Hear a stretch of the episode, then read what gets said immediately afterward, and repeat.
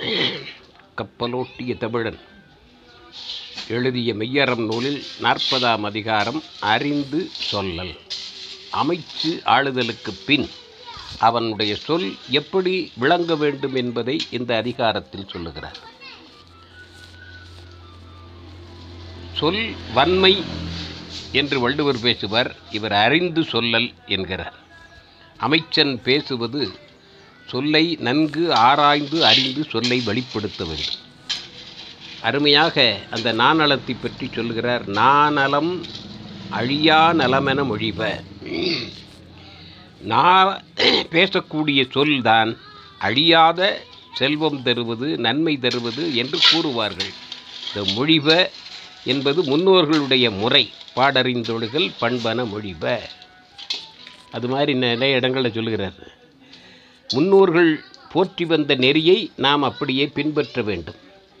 ஆக்கமும் கேடும் அதில் வரும் என்ப அந்த சொல்லினால்தான் ஒரு சொல் வெல்லும் மற்றொரு சொல் கொல்லும். ஆக்கமும் வரும் கேடும் வரும் அதனால் எச்சரிக்கையாக பயன்படுத்துங்கள். அறனும் பொருளும் அதில் வரும் என்ற அந்த பேசக்கூடிய பேச்சினால் அறம் திளைக்கும் பொருள் வளரும் இன்பம் வரும் வன்மையும் வரும் என்று சொல்லுகிறார். அகிலம் நிற்பதும் அகுது அமைதலானன்றே உலகம் இயங்கிக் கொண்டிருப்பதும். அது அமைவாக சொற்கள் இருப்பதனால்தான் அந்த உலக இயக்கமே இயங்கிக் கொண்டிருக்கிறது வீட்டிலும் சரி நாட்டிலும் சரி. அது அமைவான சொல்லை அமைவான இடத்தில் போட வேண்டும். இப்படி அறிந்து சொல்லலினுடைய இலக்கணத்தை சொல்லி வரிசையாக சொல்ல வேண்டும் ஒல்லும் வகையால் இனிமையான சொற்களை சொல்ல வேண்டும். யாவர்க்குமாம் பிறர்க்கு இன்னுரைதானே என்பர். அதுபோல் நல்ல சொற்களை சொல்ல வேண்டும் என்பது இலக்கணத்தை இவர் வரையறுத்துவிட்டு எவையெல்லாம் சொன்னால் என்னென்ன பயன் அதை எப்படி அமைச்சன் அரசனிடம் சொல்ல வேண்டும் என்பதை பின்வரிகளிலே சொல்லுகிறார். அவையறம்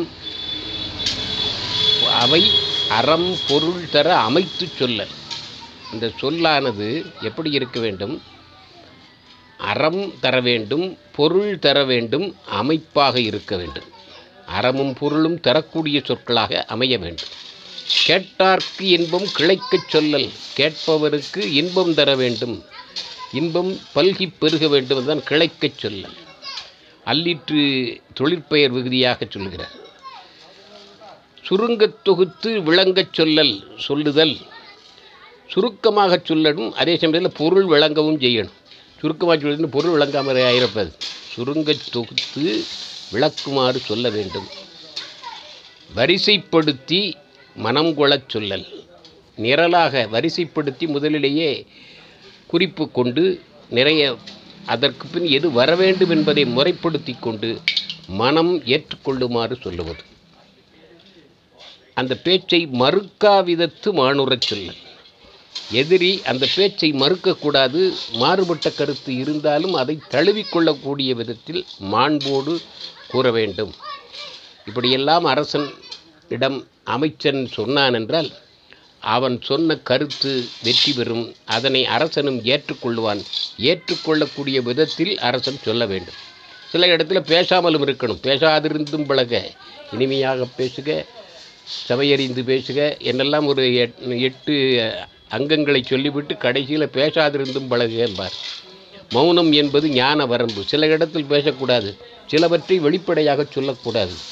விவேக சிந்தாமணியிலே ஒரு பாட்டு உண்டு. குரு உபதேசம் தான் பெற்ற செல்வம் கல்வி தகுதி வயது ஆசிரியர் கூறிய மந்திரம் இவற்றையெல்லாம் வெளியே சொல்லக்கூடாதுங்க இவற்றை சொன்னால் அதனுடைய ஆற்றல் குறைந்துவிடும்.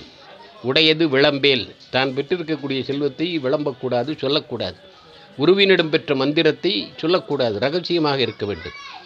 இது போன்ற மௌனம் காக்க வேண்டிய இடங்களும் உண்டு. அதை அமைச்சன் அறிந்து செய்ய வேண்டும்.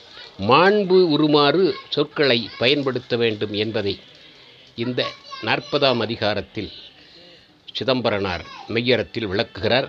அறிந்து சொல்ல வேண்டும் ஆராய்ந்து சொல்ல வேண்டும் வரிசையாக சொல்ல வேண்டும் என்பதையெல்லாம் முறைப்படுத்தி சொல்லுகிறார். என்று இந்த அறிந்து சொல்லல் அதிகாரத்தை நிறைவு செய்கிறேன். சில இடத்தில் மௌனமாகவும் இருக்க வேண்டும் மாண்பு காக்க வேண்டும். அவை மாண்பு காக்க வேண்டும் அரசனுடைய மாண்பு காக்க வேண்டும். அவன் ஏற்றுக்கொள்ளாவிட்டாலும் கருத்தை திணிக்கக்கூடாது அவன் மனம் கொள்ளுமாறு பக்குவமாகவும் சொல்ல வேண்டும். அது பக்குவமாக சொல்லும் பொழுது எ- கருத்து மாறுபாடு இருந்தாலும் ஏற்றுக்கொள்ளுவான். அந்த அடிப்படையிலே அமைச்சனுடைய சொல்லாற்றல் அமைய வேண்டும் என்பதனை தெளிவாக காட்டுகிறார் சிதம்பரனார். வாழ்க மெய்யறம் வளர்க சிதம்பரனார் புகழ்.